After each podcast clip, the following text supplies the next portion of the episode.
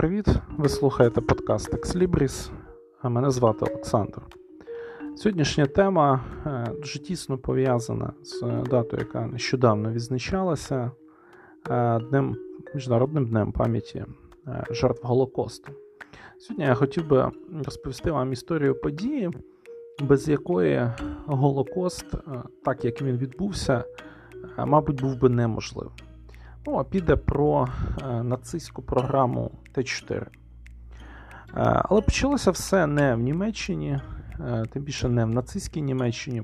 Почалося все в Британській імперії другої половини 19 століття, коли поступово в книгах, в доповідях, в лекціях професорів всіляких з'являється слово «євгеніка». Цьому такому своїй популярності це слово завдячує математику Францису Гелтону, який був двоюрідним братом такого собі Чарльза Дарвіна. Ось, і саме Гелтон пустив це слово у науковий або квазінауковий обіг, розуміючи під ним методи покращення людства. Інший, знову ж таки, до речі, математик, англійський, кембриджський математик Карл Пірсон, він уточнив, яким чином євгеніка і наука повинна, власне, сприяти оцьому апгрейду людства. У своїй книжці, яка побачила світ у 1912 році, книжка називалась, до речі, дуже показово «Дарвінізм, медичний прогрес і батьківство», Пірсон пише: «Право на життя не означає право кожної людини на репродукування. Разом із тим, як ми послаблюємо суворість природного добору, а також із тим, що виживає дедалі більше слабких і неприлаштованих, ми мусимо збільшувати розумові і фізичні стандарти права на батьківство». Таким чином, Пірсон говорить про те, що задачею євгеніки має бути попередження того, чого боїться логіка імперії кінця 19-го, початку 20-го століття. Це виродження. Тому що захоплення нових територій, контакт з іншими культурами, релігіями, способом життя і все інше, з одного боку, звісно, це дуже бажана така річ для провідних держав світу цього періоду, але з іншого боку вона викликає цей страх, так, що, а що буде, коли ми, не дай Бог, з ними змішаємось. І тому євгеніка впала на дуже продуктивний ґрунт і активно почала поширюватися світом. І оця цитата Пірсона, яка, до речі, взята з мною з дуже хорошої книжки Ніла Фергюсона «Імперія. Як Британія вплинула на сучасний світ». Всім раджу її прочитати, кому цікаво. Так от ось ця логіка євгеніки, яка почала поширюватися на фактично весь світ, принаймні англомовний, європейський чи західний світ, вона показує, що тепер такий момент і така річ, як продовження роду, не є особистою справою сім'ї, а повинно стати державною справою, публічною справою держави. І треба сказати, знову ж таки, що німці тут не будуть якимись піонерами. Не буду голослівним. До 1914 року в США в 12 штатах діяли закони про стерилізацію спадково-дефективних та формулювання, власне, цих законів. У Швеції після Першої світової війни виникає два інститути євгенічного спрямування. Один із них, заснований в Упсалі в 1922 році, теж дуже показово називався Інститутом расової біології. Радянський Союз теж має свій комуністичний, скажімо так, варіант євгеніки. В 20-му році ще було засноване російське євгенічне товариство, вони випускали свій журнал. В 29-му році, наприклад, генетик Серебровський пропонував запліднювати здорових радянських жінок сім'ям видатних революціонерів і героїв нової епохи, щоб виховувати борців за справу комунізму. Тобто навіть у такій ідеологічно антагоністичній нацистам державі, як Радянський Союз, ідеї Євгеніки були дуже-дуже популярними. Ну, Німеччина не стає винятком із цього тренду. Так, у 1921 році у місті Дрезден виникає міжнародне об'єднання з расової гігієни. А за рік до цього, в 1920-му, з'являється невелика брошурка. Її назва така: «Санкція на знищення життя недостойного бути прожитим». Оця формула «життя недостойне бути прожитим» – це одна з ключових фраз програми Т4. Дуже також показовим є те, ким були автори цієї брошури. Карл Біндінг – це юрист, доктор права. А Альфред Хоге – це лікар, медик.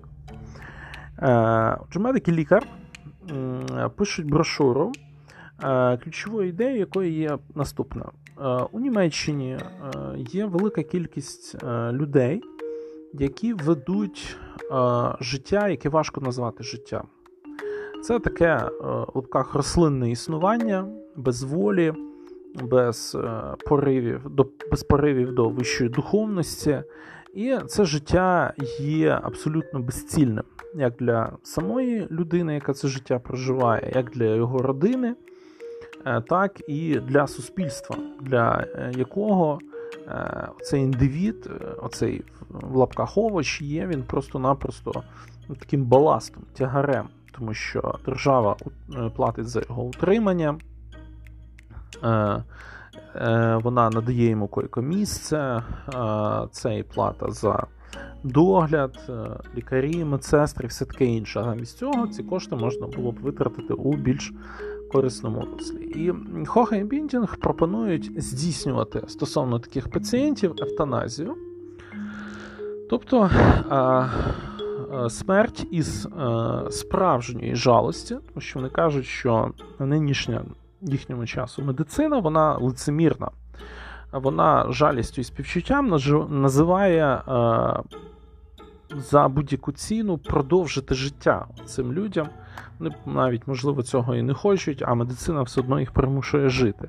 В той час, як, на думку авторів брошури, справжнім таким виявом співчуття було б це життя у них забрати, це життя перервати. Воно вже не є життям, в принципі.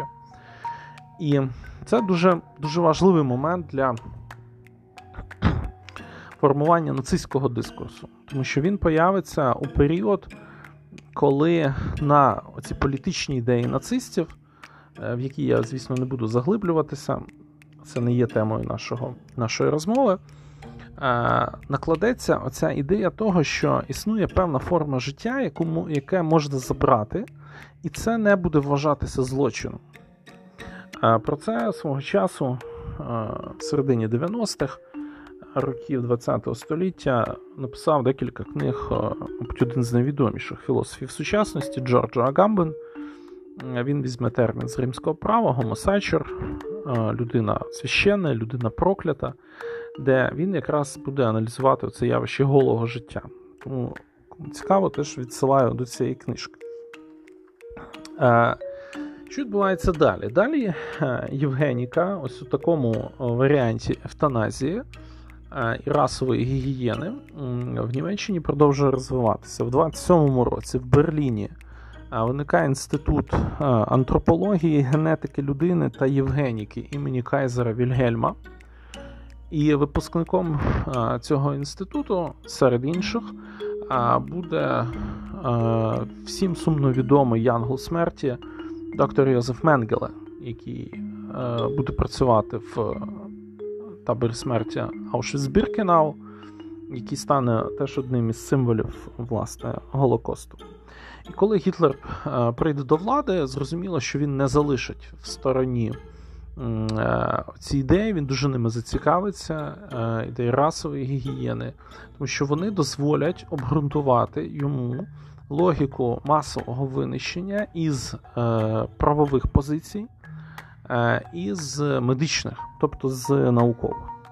Зрештою, все це виливається у закон від 14 липня 1934 року, який називався «Закон про попередження народження спадково хворого потомства».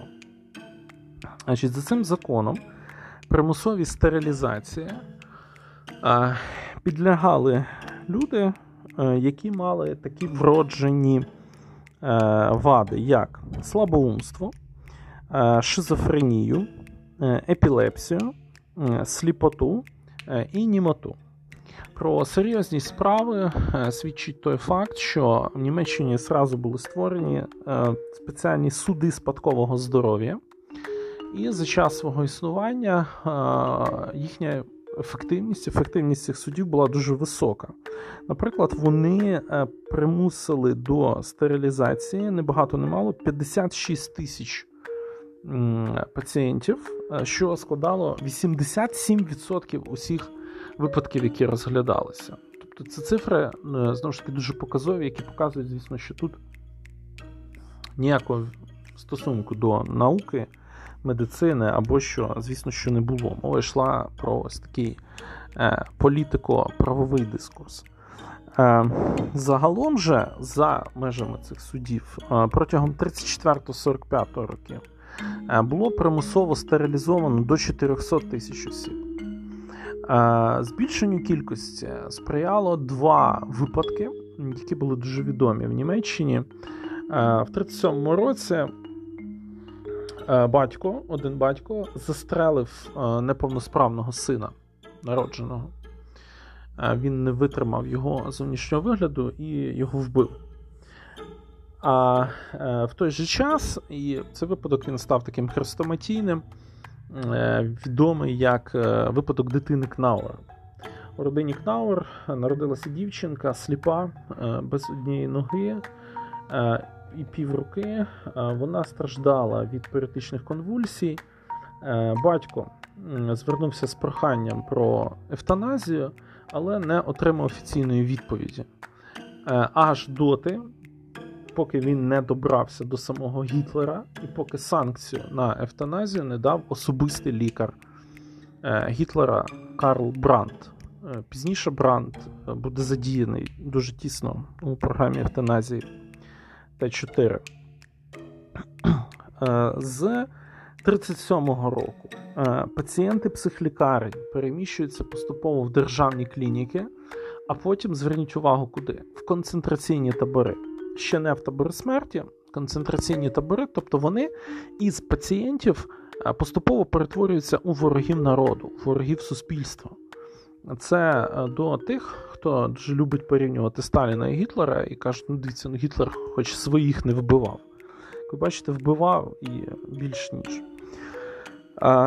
Дуже уважно підходить нацистська Євгеніка до проблеми неповносправних дітей, тому що з 39-го року обов'язком кожної лікарні є повідомляти про народження кожної неповноцінної дитини.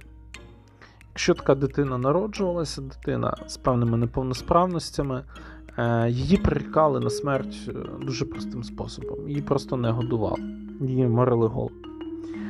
Ще один важливий момент переходу ідеї расової гігієни в ідею масового вбивства неповносправних людей – це, як я вже сказав, поступово такий дрейф цього поняття ненормальності і виродження із медичної сфери в соціальну.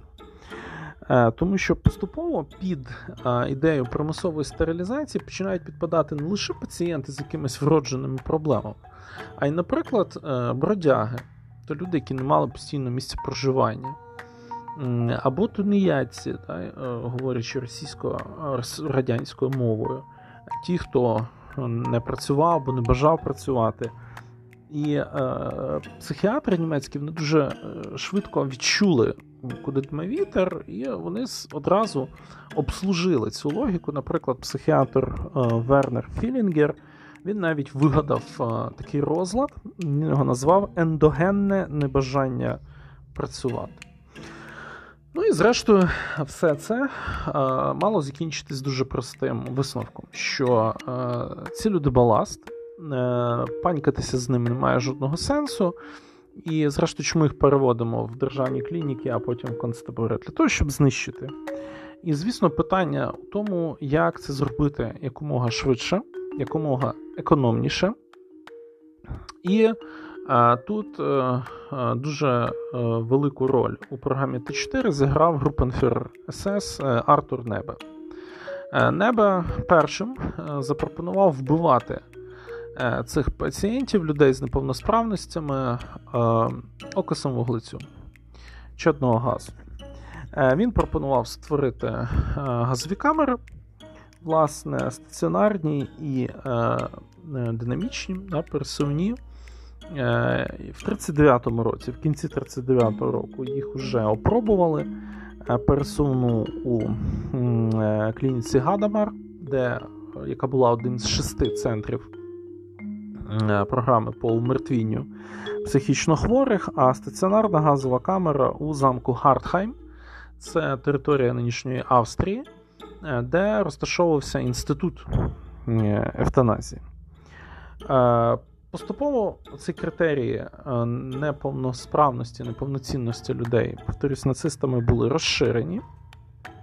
І ось я вас ознайомлю з цими критеріями. Тобто, хто входив до групи ризику?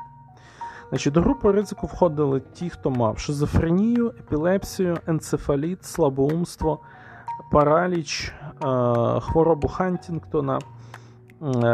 І також це були психічно хворі, які були нездатні займатися фізичною працею. Також це були пацієнти, що перебували на лікуванні більше 5 років, психічно хворі з кримінальним минулим, пацієнти, що не є громадянами Третього Райху або не є арійського походження. Таким чином, ми знову ж таки бачимо, що питання євгеніки, поступово, яке переходить в питання расової гігієни, поступово охоплює собою соціальну практику дискримінації, переслідування і, зрештою, фізичного знищення неповносправних людей. 1 вересня 1939 року не тільки відбувається напад нацистської Німеччини на Польщу, не тільки починається Друга світова війна, а цього ж дня Гітлер офіційно підписує папір, у якому говориться: «Рейхсляйтер Філіп Боулер та доктор Брандт призначаються мною відповідальними вповноваженими в поіменному розширенні числа лікарів з метою забезпечення в лапках смерті із жалості для невиліковно хворих при відповідному лікарському висновку щодо їх стану». Оця дата, 1 вересня 1939 року, це офіційний старт власне програми евтаназії Т4. Причому пізніше виявилося, що насправді цей наказ було дано пізніше, але Гітлер дуже хотів, мабуть, підкреслити пафос цього дня, не лише агресію проти Польщі, а й агресію проти власного народу.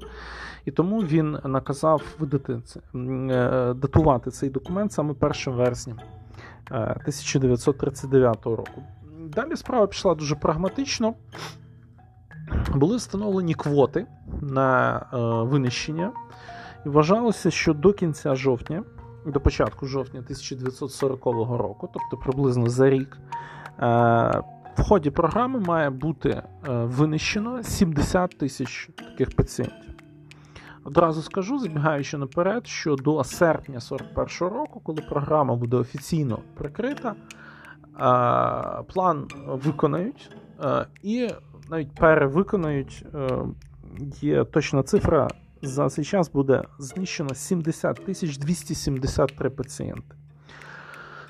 Один із внутрішніх документів програми Т4 ще раз підкреслює те, що мова не йде про знищення реально психічно хворих людей. Мова йде про те, що створюється прецедент поміщення людини в абсолютно неправову ситуацію, коли її життя абсолютно нічого не варте, і воно може бути знищене. Один з таких внутрішніх документів програми Т4 говорив дуже просто. Цитую: «Знищувати всіх, хто не здатен продуктивно працювати, а не лише божевільних». Ну, з іншого боку, все це просто пов'яжуть між собою, оскільки якщо ти не хочеш працювати, ти божевільний. Схожа логіка буде у 70-ті роки, коли Радянський Союз буде боротися з тунеядством і з дисидентами. До цього нацисти додадуть і фінансову складову, фінансовий стимул, тому що за одне досьє такого пацієнта лікар-психіатр отримав 100 марок. Це дуже хороші гроші. І, звісно, почалося таке соціалістичне змагання. Щоб не переобтяжувати вас цифрами, я наведу тільки випадок доктора Пфан-Мюллера, який за 3 тижні опрацював 2000 реєстраційних форм. Опрацював, тобто визначив, жити людині чи ні. Самі можете оцінити якість цього опрацювання. 2000 форм за 3 тижні. Як я вже сказав, офіційно програма Т4 була закрита у серпні 41-го року через протести громадськості, через протести не останніх осіб католицької церкви. Проте неофіційно вона продовжувала своє функціонування аж до падіння нацистського режиму. І на Нюрнберзькому процесі звучала цифра у 275 тисяч жертв цього режиму. Тобто під час неофіційного продовження програми Т4 було вбито більше, аніж під час офіційного. Постає питання методів. Про один із них, власне, я вже сказав, це метод газових камер, але були й інші методи. По-перше, це банальне замерзання. Вимикали опалення, особливо для новонароджених дітей. Це був дуже ефективний метод убивства. Голод, безжирова дієта, наприклад, яку пропонував директор однієї з клінік. Дієта, яка взагалі виключала жири фактично із раціону пацієнта, і за 3 місяці такий пацієнт помирав. Потім було зрозуміло, що для нацистів, що це дуже довго, треба пришвидшити процес. І вбивали просто медикаментами, наприклад, фенобарбіталом, барбіталом, тріоналом, ін'єкціями морфіну з скополаміну, прямо в серце. Причому, коли пацієнтів перевозили з психіатричних клінік в державні, батькам, якщо були батьки, відписували якісь такі стандартні писульки в стилі, що це не ми, це держава, ми нічого не можемо вдіяти, але не хвилюйтесь, з вашою дитиною все добре. І за певний час приходила звістка, що, на жаль, ваша дитина померла. Звісно, вказували причину смерті зовсім не ту, яка була офіційно. Наприклад, були такі причини смерті, як набряк мозку, бронхіальна астма тощо. Причому мова йде не тільки про брехню, а знову ж таки про заробіток, тому що дуже часто людина помирала в один день, а телеграму, наприклад, могли відправити через тиждень, тому що цей тиждень потім виставляли ще рахунок батькам за перебування цього пацієнта, наприклад, дитини у державній лікарні. Тепер, що стосується, власне, зв'язку програми Т4 з Голокостом. Зрештою, якщо ви дослухали до цього місця, вам він очевидний. Зв'язок перший – це зв'язок ідейний і ідеологічний. Тому що якщо програма Т4 показала ефективність і дієвість поняття життя недостойного жити, то очевидно, що для нацистів вершиною втілення цього поняття є єврей.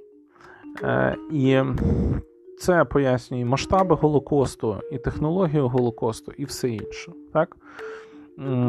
Другий важливий момент – це і людський фактор. Справа в тому, що коли у Польщі почнеться уже будівництво перших таборів смерті, постане питання кадрове. Тобто хто буде робити це масове вбивство і яким чином? І якраз тут і згадають про програму Т4.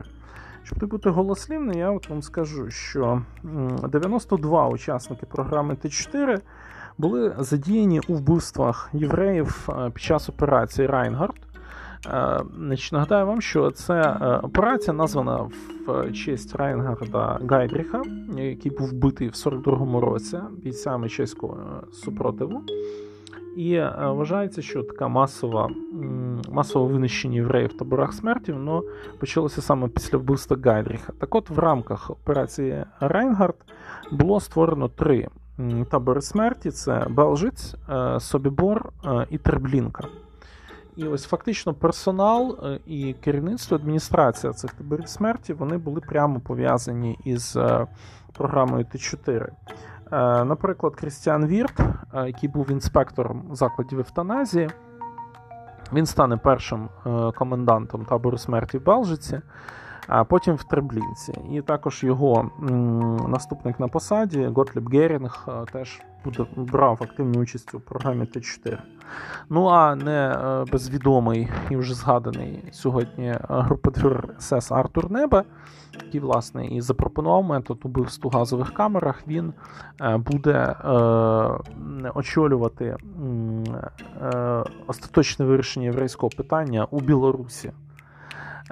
Таким чином, програма Т4 стала прологом до Голокосту, і без технологій, без ідей, без оцього медико-правового обґрунтування того факту, що існує життя, яке абсолютно не захищене, його можна безнаказано вбивати, Голокосту просто-напросто не було б. Це дуже важливо розуміти, оскільки дуже часто вважається, що Голокост виник на пустому місці, що він впав з неба, і це якась така абсолютно виняткова подія, яка більше ніколи не повториться, яка не мала певного бекграунду.